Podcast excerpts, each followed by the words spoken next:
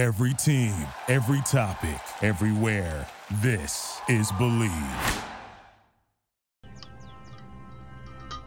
Razorback fans, welcome into the Hawg Talk podcast. My name is Kyle Sutherland. I'll be joined tonight with my co host, Porter Hayes, and we are happy to be joined by the Razorback voice, the voice of Razorback baseball, Phil Elson, also of women's basketball as well. And Phil, I'll start off by asking you we're here, just a little over a week of quarantining, and how are you spending your time with no sports? I'm trying to stay as busy and active as possible, uh, and uh, I'm lucky to still have uh, my talk show uh, halftime on ESPN Arkansas affiliates. Uh, but uh, other than that, you know, this is a time of the year that I'm used to to traveling at a moment's notice. March is usually the craziest month of the year, and I guess in this case it is too, just in a much different way. And that life has has slowed down or ground down to a, almost a virtual halt. And, uh, and without live sports to cover uh, on a day-by-day basis, sports radio has has changed. Um, and and and so I've uh, I've I've stayed in Little Rock. I've been uh, in uh, I've been in a house for the last I guess eight or nine days, and I get out to run, I get out to walk, and the occasional trip to the store. But I'm just trying to adjust to whatever this new normal is. Well, and Phil, you know, this ain't something else you got to adjust to as well. You know, you recently got your new co-host, and so how has that transition been, and has kind of the the stoppage of sports per se helped you kind of grow that bond with your with your new co-host and and getting all those wrinkles ironed out with the new show? You know, it, it, that's a good point you bring up too, and it's interesting because it was already going to be um, just fun to get to know somebody new on a day-by-day basis. Uh, you're referring to Matt Jenkins, who who's been with us for a little more than a month, and Matt Travis, uh, who's producing and also is uh, kind of a third co-host on the show too. And it, uh, th- this this forces us to also make the show about something else, which isn't really I think it's not a force previously, but radio shows are about relationships of the hosts sometimes. Um, aside from the the day by day topics that you might choose, and so we've been getting to know each other uh, on on the show for the last couple of weeks in a way that we probably wouldn't have had a chance to uh, if life was normal. So uh, that that that's definitely a, a plan that I have to make this show a little bit different than it would have been, and that's just being forced. And Phil, within the last week, there has been talks of possibly the MLB not just postponing their draft, but ending it altogether, of course, to save money from revenue loss that they might that they would lose uh, just by not having the games because the season's supposed to start just here in a couple of weeks. Talk about your thoughts on that. If you think that that I know it's really unpredictable at this point, but I'm, it's just really hypothetical right now. Do you really think that, that that that will get to that point, or do you think possibly it could be fixed, or if it gets fixed within maybe the next month or so, uh, or two? Well, by then, I guess by June is is when the draft will be. But really, I guess my question mainly is, do you think that there's a very good chance of that happening, and then just completely throwing away the draft altogether? I mean, I, I don't really know what to expect in the next two months in anything. And and so uh, with the uncertainty of of what life is becoming right now, I, I, I, guess all bets are on the table. Um, you know, I mean, if there's if there's no baseball season, which as of right now, I mean that theoretically could be legit, uh, then you know the, the then maybe the game takes a complete pause for at least one season, which includes an incoming class of players, which creates a logjam, um, you know, at every other level of non-professional baseball, uh, right down to high schools. And uh, I, I mean, I guess I'd be surprised if it happens, but right now, I think all all bets are off on on things that we would think were reality to begin with. Um, so I don't, I don't really know how to answer the question. It's not a, thankfully, it's not a decision I've got to worry about, but it's it's definitely something that I think could realistically happen. Yeah, and also, you know, with the, the the talk of not having the draft, and if there's that possibility that they give players an extra year of eligibility and the new players coming in for the 2021 class, I mean, that that could create a huge bottleneck effect with the scholarships and with the players that were going to leave for the draft now possibly coming back. I mean, what huge effect could that have on just the whole landscape of college college baseball? That's what I mean. I mean, the whole the, the everything gets a logjam uh, from from Major League Baseball all the way down. You know, it's like you lose a year of development, you lose a year of games, you lose a year of of uh, of um, of players going up and and players' careers coming to an end. Um, so, uh, yeah, I mean, if you you're going to add extra scholarships, are you going to add extra players on rosters? Is there going to be, uh, you know, added eligibility? I think these are all legitimate topics, but you do have to remember that no matter how many more things you add or try to uh, do to to retain what's supposed to be in the idea of fairness, I guess, you can still only have nine players on the field at any one time. And in football, you can only have 11 on the field at any one time. You, that's not going to change. So, I mean, that's that's where this logjam will end up leading to. You know, I don't know uh, if it's a higher level of play or if it's just a matter that uh, players get diffused out because they want playing time and there's more playing time available at other lower level schools. Uh, so it'll be really interesting to see what does happen going along with that, Phil, I know again we're of course just speaking hypothetically right now, but you look at Casey Martin, Casey Opitz, and Heston Kjerstad in particular, and of course expected to be very high draft picks, especially Martin and and Heston. So do you think that if this is to happen where you don't have a draft, do you feel that maybe right now, and again, I know you can't speak for them, but do you feel that maybe their mind pretty much is set on the big leagues and that would just really not be possibly something that they would be interested in next year? Just as long as you've been around the game, do you feel that that could possibly be an issue if the, if it were to go that route? I mean, if you don't have a draft, then to me, you're putting a moratorium on signing any new players for any level. I mean, the, I think I think if a draft gets skipped, that goes along with not signing international players, and and American players aren't allowed to sign uh, if there is no draft um, unless and and and only at that point they can sign as free agents if they go through the draft and theirs and they don't get selected. So, uh, in that case, that's what I mean. Everybody gets held back a year. Then where do the where do the players play next year? They they stay where they were, or they stay as college players for a year. Yes. Then um, it you know that that's the logjam that we're talking about you know, Heston Kjerstad, Casey Martin, Casey Opitz should have all, you know, and Zebulon Vermillion too. All these guys should have been able to have their professional careers begin, um, you know, once the Razorback season came to an end. But if there's nowhere for them to go play because Major League Baseball's putting a moratorium on any new players, then they're going to come back to Arkansas. I would assume. I mean, I don't. Otherwise, they're just going to sit out for another year. I don't think they would do that. Yeah, and kind of switching switching subjects, you know, how we were talking about earlier in the in the interview about the, the relationships, you know, going off on you and Bubba's relationship, and we've kind of seen over, you know, the past couple years that relationship grow, and now that has also come to a halt, and you know, between you and him going back and forth on the radio show, and plus with the halftime, I mean, that it's really been fun for me to listen to, and now it's kind of come to a halt. Talk about, you know, what that also does, you know, when you're trying to build that relationship with a play-by-play guy and your color guy, you know, and now you, you don't have that to uh, go off of now. Well, um, I miss doing games with Bubba more more than anything right now, as far as you know what I do professionally. I love doing games solo, but I really enjoy doing games with Bubba.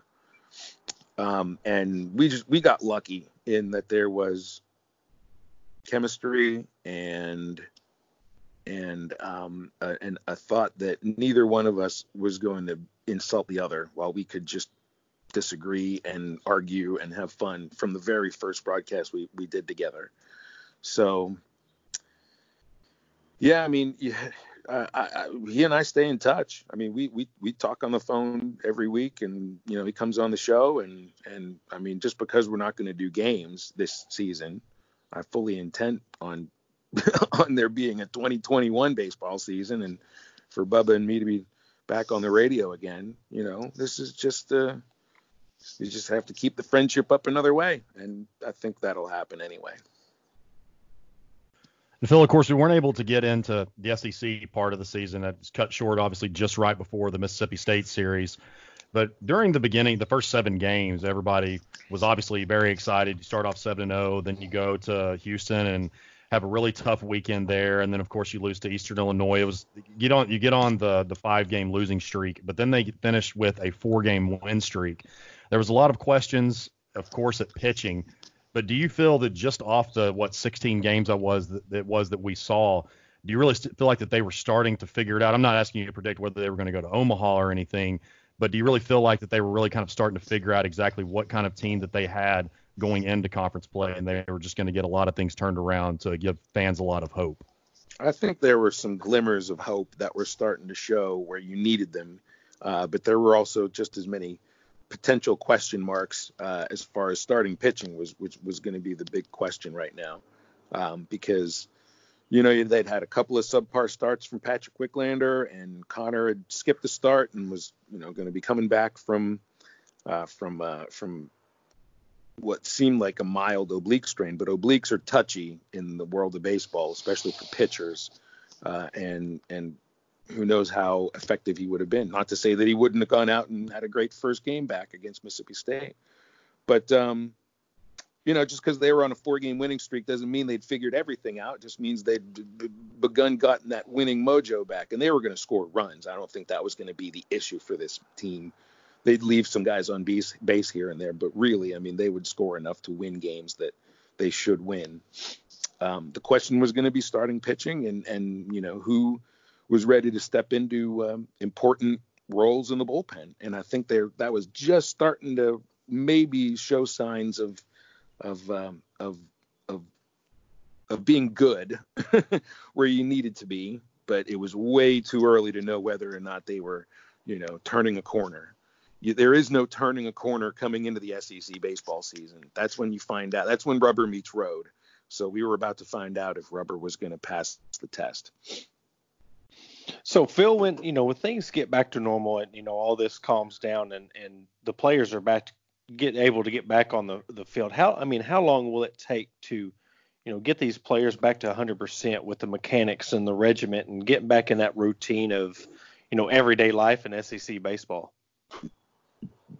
Well, I mean, baseball is as routine of a sport as it as it comes to, and I mean like you know a daily routine of a sport. Um, it takes time to get that timing back and get arms in shape, and um, you know. But I mean, they know that this season's over. That it's they don't. It, it's not that they're gonna that they'll be able to come back in a month and a half or something and you know play some sort of a two month season. Our season's done.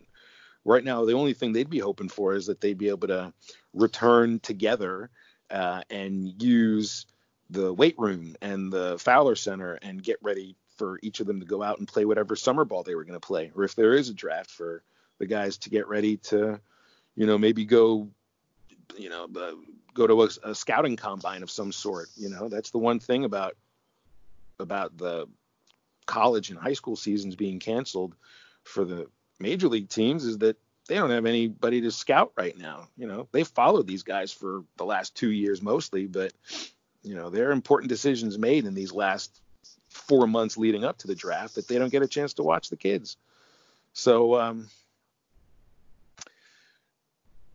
as far as like, you know, what it, it takes, it probably takes at least like three to four weeks to be fully ready to play baseball in the way that it needs to be played. So hopefully they have that time and they can go play ball in the summer somewhere.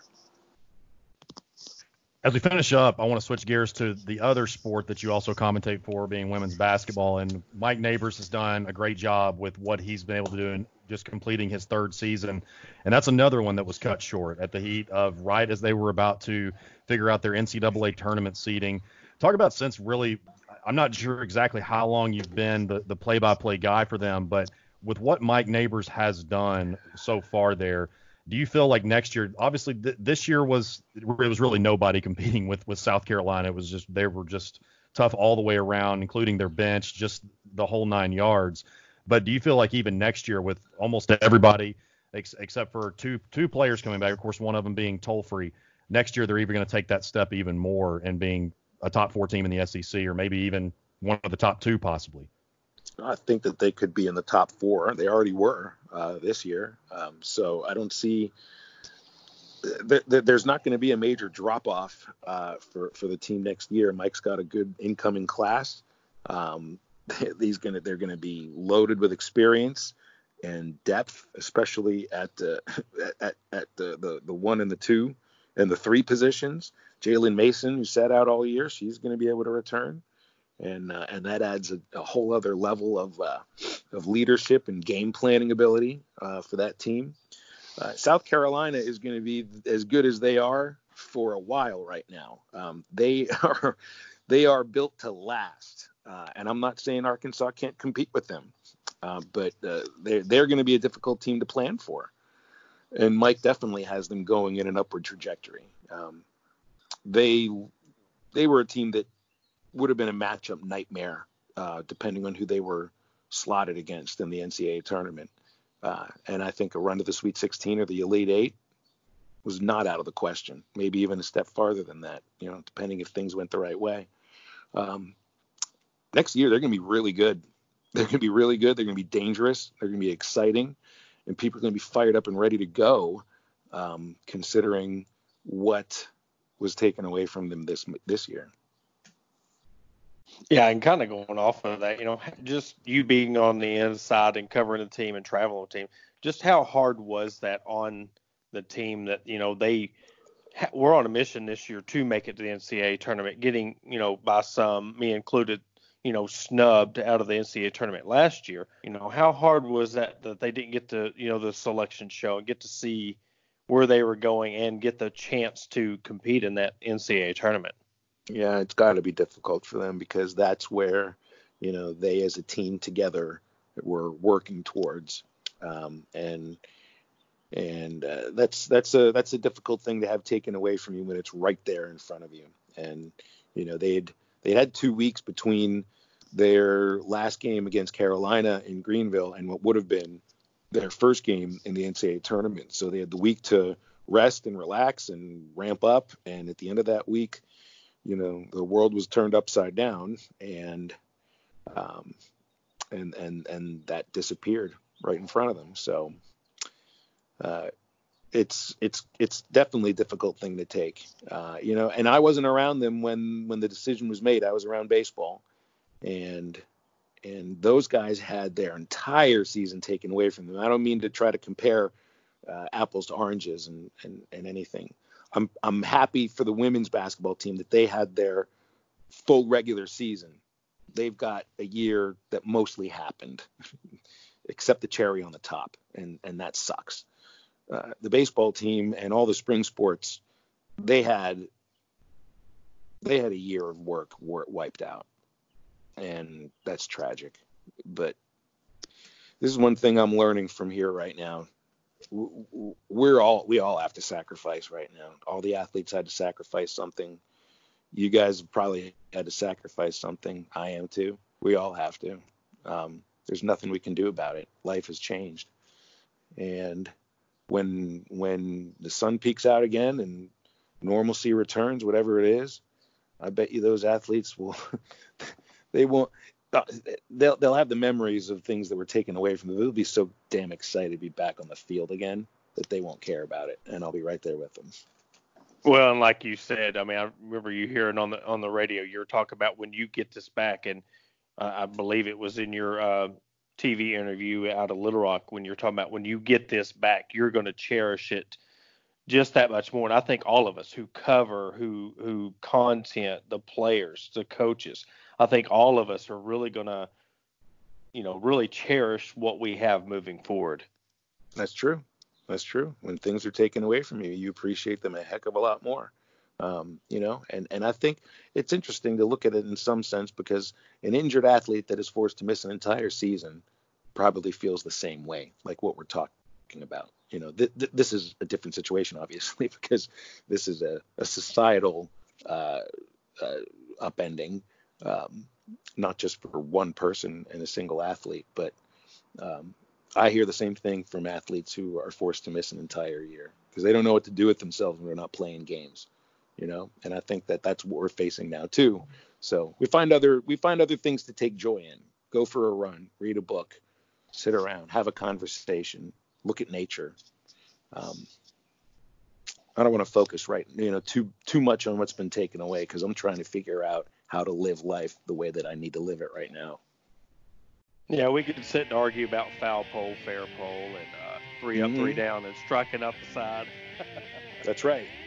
that's right. That's what I mean. I mean, you, you, try to have a little fun with people here and there, and, and create a diversion of some sort uh, by uh, arguing semantics for baseball terminology. All right, well, Phil, uh, I think that will just about wrap it up. Really appreciate you coming on and giving your thoughts. Of course, as you mentioned, you know the two sports that you do the play-by-play for. We will never know what this season had to hold, especially mm-hmm. like you said, the the girls were right there on the the cusp of figuring out where they were going to be seated, and uh, it sucks. But you know, at the end of the day, uh, humanity is the safety of all, all, humanity is what really does count, and so got to take it as it is. I, agree with you. So, well, uh, for those, of course, that, that want to catch more Phil, if you don't already, definitely be sure to catch them.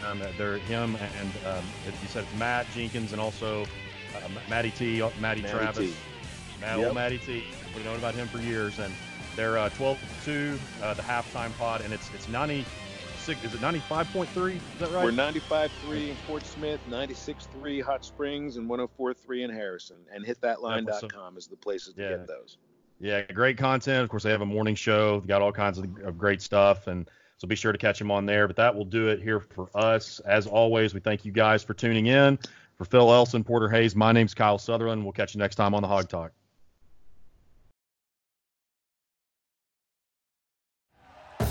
Thank you for listening to Bleav. You can show support to your host by subscribing to the show and giving us a five star rating on your preferred platform. Check us out at Bleav.com and search for B L E A V on YouTube.